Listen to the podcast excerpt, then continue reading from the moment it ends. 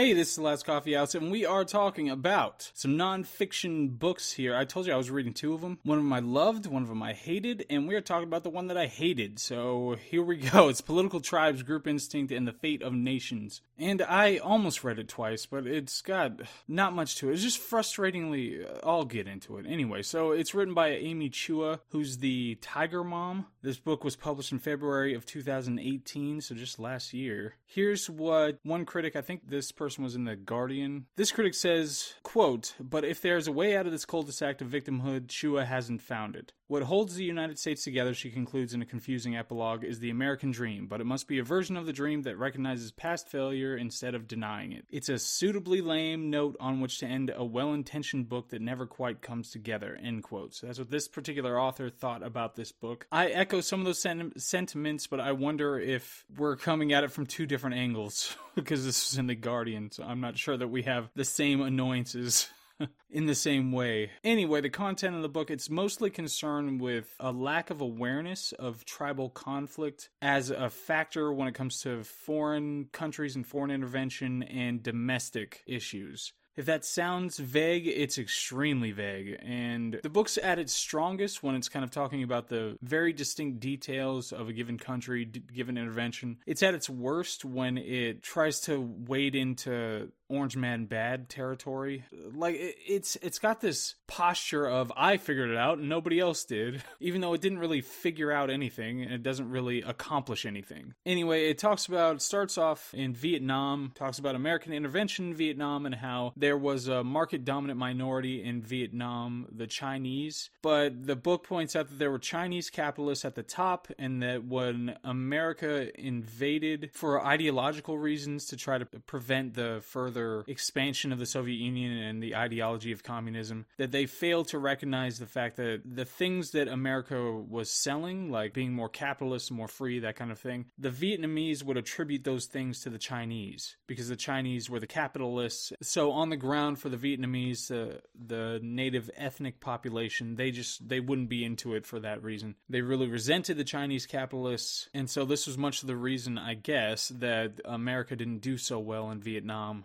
ultimately in the end. So that's what the book's saying. I I really don't know that there's much explanatory power in in this. It's just so vague. It's like this is the most interesting and straightforward exploration when it comes to the thesis, you know, because there's something there's some kind of a, a structure there that makes sense that it's like, well, no, if you're trying to sell capitalism and they associate capitalism with the the market dominant Chinese, then of course they're not going to be into it. But the the Chinese after Vietnam gained its independence in the 9th or 10th century, the Chinese invaded Vietnam many times and it never went well. I mean, why wouldn't just pure nationalism have greater explanatory power than anything related to ethnic conflict in that particular conflagration? Why why wouldn't it just be more about, "Oh, we're being invaded. I don't care what you have to say." like we're gonna do what we want to do with our country. You know westphalian sovereignty that's what we're supporting. Why wouldn't it be more that than anything else? Why wouldn't that just eclipse any other interests? Uh, because the question is so if america hadn't you know had coffee with the chinese or tried to sell capitalism to the vietnamese would the vietnamese just have been like oh yeah all right well come on in do whatever you're gonna do to make sure you fight your proxy war against the soviet union i i just i don't know that it has a whole bunch of explanatory power. And of course, liberal leaning writer in this period of history unironically referenced things like Black Lives Matter and Darren Wilson and the election of Obama. And as for the the first two things, question one of the themes that she talks about is fear mongering, especially later when she gets to criticizing a lot of conservative positions. But uh, she doesn't criticize BLM as a movement, as tribal, as fear mongering. She brings up Darren Wilson, like I said, the, the shooter of Michael Brown, who was exonerated through the legal process. I mean, exonerated is I mean, the burden is on the prosecution, so exonerated isn't really the term to use. But the evidence strongly supported that it was a justified shooting, so that's a weird thing to bring up. And then the Obama election is not brought up critically. It's not like this was an example of tribalism because people showed up on the basis of skin color who would have otherwise not shown up. She criticizes the Trump election based on that standard that a whole bunch of people showed up to vote for Trump and it was just a whiteness thing, but didn't criticize the Obama election on the same basis. So again, unironically bringing up those kinds of talking points. So that was earlier in the book where I was just like, uh, I'm a little, I mean, whatever. Yeah, you're just kind of stating these things, whatever, that's fine. But it got worse as it went along. So then she gets into this idea. She coined this term supergroup that the United States is a special kind of grouping of ethnicities. It's a supergroup. It can have multiple ethnicities with no established dominant ethnicity. Historically, she would say that, you know, certain aspects of the white population would be the dominant ones, but it's like you can't be French if you move to France. You know, you had to have been born French to be a French person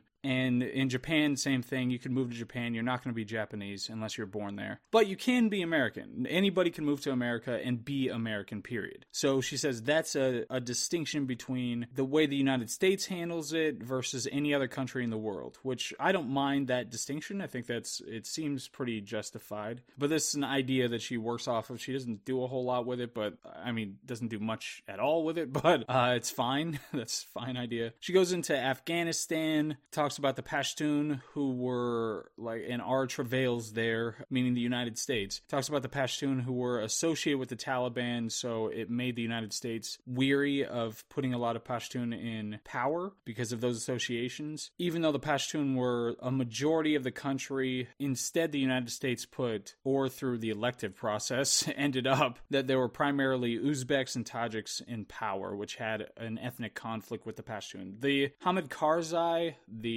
like president of Afghanistan, if that's what it's called there, um, was a Pashtun, but like everybody else ended up being Uzbek or Tajik. So this was disenfranchising. It led to more ethnic conflict. And she's saying that if we would have been more aware of that, then we would have done it in a better way. Again, it's pretty vague. I don't know what you would have done to resolve century long ethnic conflicts, no matter what you did. I don't know how you would have just handled that and it would have been fine. So, whatever, but that's, and she doesn't really offer any kind of explanation of that. When she goes to Iraq, she does offer some examples of what's done better, but still, it's not especially helpful. So, in Iraq, it was the Sunni and Shia, you know, that conflict. And I don't think the United States was unaware of any of these ethnic conflicts. That sounds absolutely insane. I think they just didn't pay attention to them much because they didn't really care out of, you know, being uh, just seeing as them as a homogenous mass, not really caring, but they certainly had the intel. Functionally, it doesn't make a difference whether it's not caring or not being aware of, but I think she mostly says they just had no idea and they should have had an idea. And now look at me. I'm I'm on my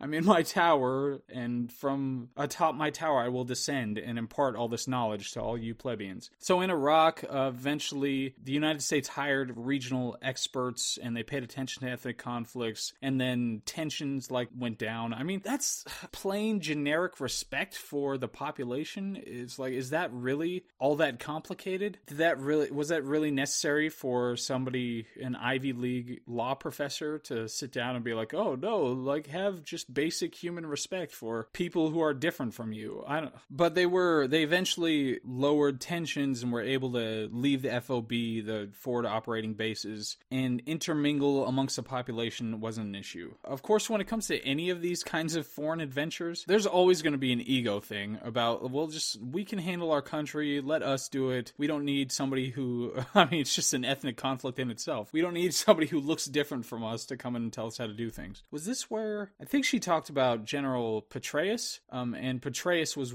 the one who really pushed for and instituted a lot of these ideas about being more respectful of local populations and local ethnic conflicts. But again, like you're dealing with such complex systems here where it's an entire country with centuries of conflict, and you're just saying, oh, well, just be aware of the ethnic conflict done. You know, that fixed it. So bland and generic. She goes into Venezuela and and immediately, I don't know. God, it's just so annoying because people use the term populist to suit their needs at any given time. You know, it's like a populist just tries to make appeals to the general population, all the people who aren't in power. It's like every politician ever has always done that. So I don't see that as some kind of a special category. I think we talked about this in another book that we were talking about. But she talks about Chavez and how Chavez was a populist and he tweeted, so Donald Trump so much like Chavez, I'm sure. Yeah, especially policy wise, right? they would be really simpatico when it comes to that. But Chavez, he was, there's this ethnic conflict in Venezuela, and Chavez was darker, and most of the, like she brought up the pageants and how it was always a lighter skinned Venezuelan who won the pageants. But Chavez was darker, and he played off of those ethnic conflicts and, and mind inequality to gain power. And she was really kind of a Chavez apologist through a lot of this, talking about how, oh, he was so democratic. In one of the other books we read, they talked about all the democratic norms he broke all over the place. But it was just, it was a weird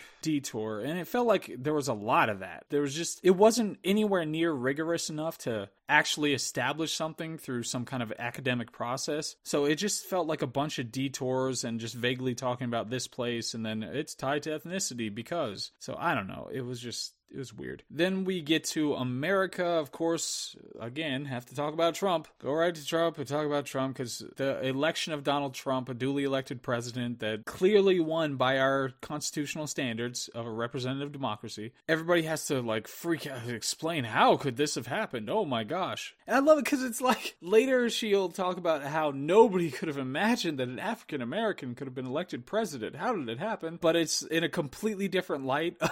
from Trump and oh my god, he's such a horrible, terrible thing. How could it have happened? And both of those things, it just seems like somebody who's so incredibly out of touch. And it's like the the beginnings of the mainstream media when they talked about how far afield it was for an African American to be elected president and to treat it as some kind of a, a spectacular. Oh my gosh, I can't believe it happened. Uh, it just seems like it's a referendum on how out of touch the media is and your average Democratic elite is is. It's so weird. And that's one of the things that she talks about a lot is in this section too. She talks about how liberal elites do tend to be kind of out of like the coastal elites tend to be out of touch or disdainful of middle America and that kind of thing. And the whole way through, like this whole book is it's like this patronizing, out of touch kind of, oh, well, I really figured it out and, and let me be disdainful of things like NASCAR, WWE. It's just like fulfilling the prophecy of the out of touch elite liberal, you know, it's so odd. She brings up like Occupy Wall Street and talks about how poor people were involved in Occupy Wall Street. And most of the, especially uh, today, most of the movements, it's not like this grassroots thing from the people who are really trying to figure this stuff out or trying to get something something changed. It's like the people who are comfortable enough, they're the upper middle class who are comfortable enough that they can do this kind of nonsense and pretend to have an identity by attaching themselves like a barnacle to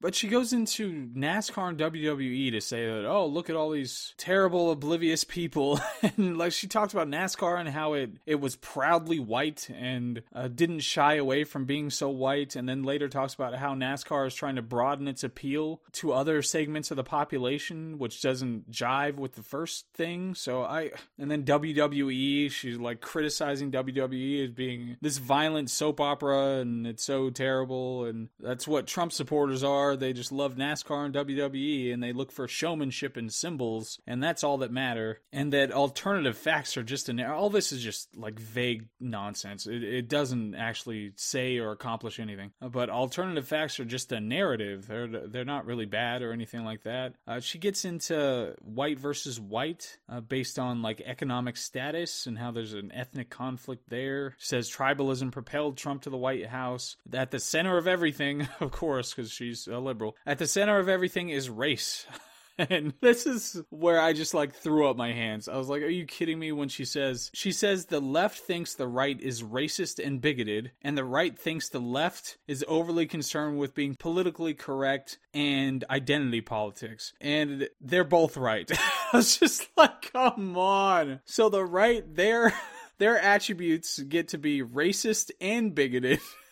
and the left's attributes get to be overly concerned with political correctness and identity politics. Jesus Christ. And then, like, further, there are a whole bunch of framing issues when it comes to any kind of objectivity whatsoever. But she'll say, like, it may seem absurd that some white people think that white people are discriminated against, and then goes into this lengthy evidence uh, about how whites have a bunch of things to be concerned about when it comes to being white, and then follows that up with, of course, other groups and goes through all the stereotypically discriminated against groups and just says really vague things about them being discriminated against, like, you know, mass deportation and disproportionate incarceration and being gunned down by police and passed over by taxis and followed in stores. And then says if whites feeling anxiety, uh, you know, about be, how their race is treated, then blacks feel existential dread. Mentions anti-Mexican rhetoric of the president. So just just broad Mexican. All the Mexicans he's being anti. Talks about women and what they have to whine about, gay and trans people, racial inequities. Every time I see this word inequities, it's just alarm bells going off this person did not control for anything ever when trying to figure out whether a disparity meant there's some injustice going on. But it's just so goes down that gets into I think the the epilogue which uh, she talks about the in the integration of military units how people just got along in those because they had to worry about life and death. So great, just draft everybody and that'll solve our, our ethnic conflicts. Uh, she pushes back on immigration for some reason at the end. You know, criticisms of open in- immigration and how immigration is not really that bad and then brings up Hamilton, which is just pure cultural appropriation. And, and talks about how that's great or something. So, whatever. Oh my gosh. Like, seriously, whatever. She pretends, uh, this is my analysis now, uh, she pretends to try to be objective about this kind of stuff, but completely not. Completely biased. Not just in the framing, like I talked about, where a bunch of liberal talking points are taken at face value and a bunch of conservative ones are attacked, and where she calls discrimination against white people, oh, that's absurd, but says, of course, the other kind of discrimination happens. Says that liberals are criticized for being PC in the identity politics, and the right is criticized for being racist and bigoted, and they're both right. Oh my gosh so many issues. I mean, just to mention it in passing, like Darren Wilson, which is complete fabrication. That's not something that should be mentioned ever again when it comes to any kind of police violence. I mean, police violence in itself. This is evidence of those things that happened, of those individual officers who did bad things, potentially and sometimes demonstrably based on race. That's evidence of those things which the last time I uh, like 2015 there were like 30 unarmed shootings in the country out of 800,000 officers who had millions of interactions with the public and yet there's this fear mongering about oh anytime you go outside if you have a certain skin color you could be gunned down. Just please look at this if just flip it around. If it was something that you were you know supported some political point that you're trying to make and there were just a handful of people that were actually engaging in this thing would you attribute that to the entire population? Would you attribute that to the entire group? Of course not. You'd say well no you don't get to judge on that basis. But when it comes to the mainstream media and talking about police shootings 100% okay. After the evidence comes out and this one case made it all the way through and they were it was found to be racially motivated, then okay, let's extrapolate that onto the entire police force. And now let's talk about oh, if you go outside, you might be shot by the police. Just like in the 90s where where they kept showing African American men uh, as criminals all over the place and then it was disproportionate that you would think, "Oh man, if I'm outside, I might get mugged just because the person happens to be black." And people eventually caught on and said that, okay, well, it's actually a small percentage of the population that's going to actually engage in this criminal behavior. So therefore, it's incredible fear mongering to, to overgeneralize about whether that's going to happen or not. It's the same thing when it comes to police shootings, and yet it's completely accepted because it supports a certain ideology and not the other one. So whatever. Mass incarceration. Oh my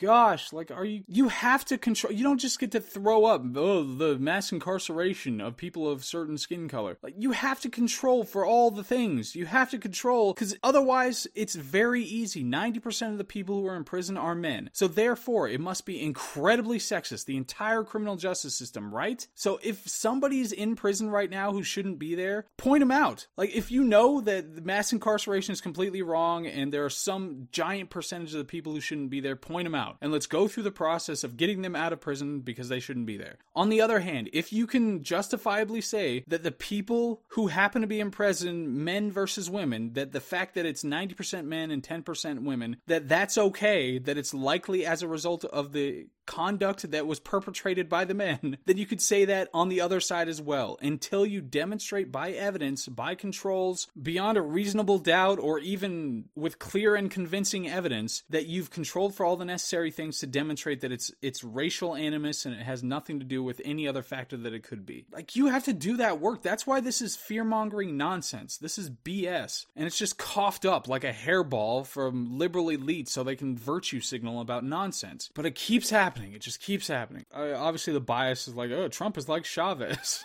because they both tweeted and, and they were populists, which means whatever I want it to mean at the current time that I'm talking. She goes to the liberal talking points without criticism. She challenges the right talking points, like I already talked about. I'm going through my analysis notes here. And this, another one, this meme of it just seemed so outlandish for Barack Obama to be elected. Like, that's so crazy. That was so crazy at the time. How much racism are you projecting onto the country? That they, that people really, you're projecting all this racism onto the country because you're so terrified of it getting out that you're so racist think that somebody who's African American couldn't be president. It's so weird. It's so shocking. She had this sentence about how there are a bunch of conservatives who are ones who think Mad Men wasn't all that bad, like the world of Mad Men wasn't all that bad. And that's what I mean is like she just she throws in all these plugs of complete bias, even though she she, she pretends early on that she's trying to be objective about. It. Like she'll, oh, I'm taking the the liberals to task about this or that issue, but in reality, I mean, just read it. It's clearly biased. She also does this weird thing where she treats foreign tribal conflicts as like axiomatic. There's this patronizing thing that they have their tribal conflicts and it's axiomatic that those are just going to be there, so you just have to be aware of those. But in the United States, she'll challenge the tribal conflict, mostly on one side, you know, versus the other. But still, it's like it's this patronizing thing where it's like, oh, well, we just have to treat them like children over there on the other side because they're of a different skin color and different ethnicity. So we have to treat them like children. But over here, you know, we can we can challenge them and say that the ethnic conflicts there's something wrong with them. It, there's this tone that comes off. And I always like there's this thing when it comes to international relations. It's like why couldn't the United States just say, "Oh, now we're going to be like Japan. Uh, we're just going to or now we're going to be like China." Why couldn't they just do that and expel anybody who wasn't of original Anglo-Saxon origin and just say that we're going to base it ethnically and just do that from now on. I'd I'd be on a boat right next to everybody else. Uh, so would all the Catholics and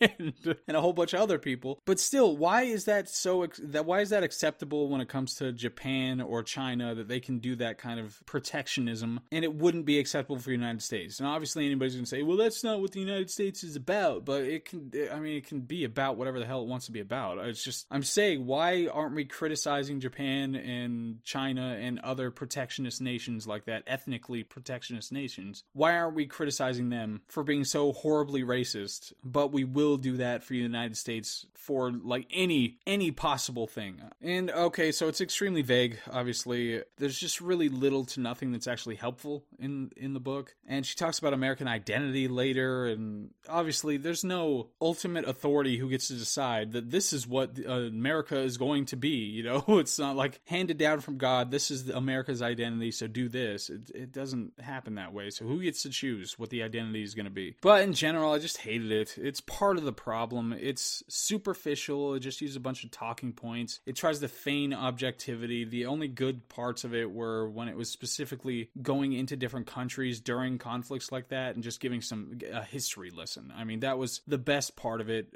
when it came to Vietnam and a little bit of Iraq and Afghanistan. It was nice to get a little history lesson, but other than that, it was just it was just a bunch of nonsense. People are tribal. Thank you. Thank you for writing a book to tell us that people are tribal. I appreciate it. Uh, so hopefully we get some better some better books in general. Anyway, if you're interested, I've got a book on Amazon. It's called John Shade Reads Aspiring Authors. It's about writing and analyzing writing and literature and all that sort of stuff. So if you're interested in that, please check it out. Otherwise, thank you for listening. Hope all is well. Okay, bye.